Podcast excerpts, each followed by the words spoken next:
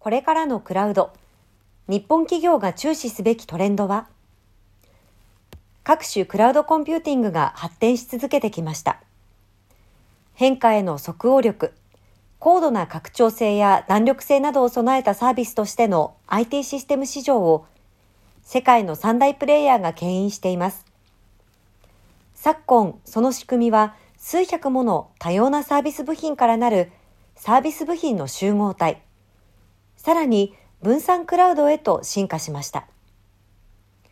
それらにはクラウドネイティブ関連、アナリティクス、AI、IoT、量子コンピュータ、人工衛星サービス、コスト最適化サービスなどが含まれます。地球規模でそれらを展開するプレイヤーは膨大なビジネススケールを有しています。本物のクラウドとアウトソーシング、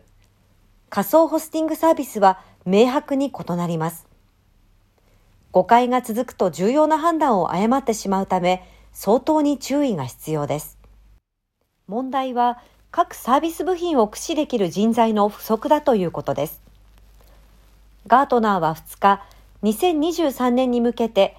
日本企業が注目すべきクラウドコンピューティングのトレンドを発表しました。先のシンポジウムで、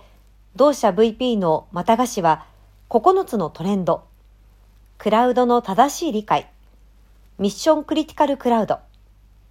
ニューオンプレミス、ソブリンクラウド。地政学、サスティナビリティ、クラウドネイティブ。サービスファクトリー、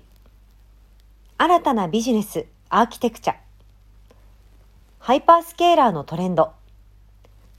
COE、COP、人材投資、クラウド戦略を解説しました。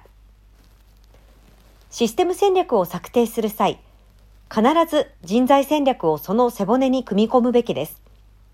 すべての企業は、クラウドファーストとは人材ファーストであると捉える必要があり、そうして作られたクラウド戦略は、2030年に向けたニューワールドへの備えや実践の観点から不可欠なものとなります。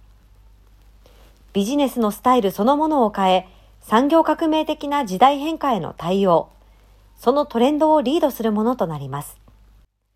今回の発表内容は、来月のガートナーコンファレンスにて、またがしがトラック B で改めて解説するとのことです。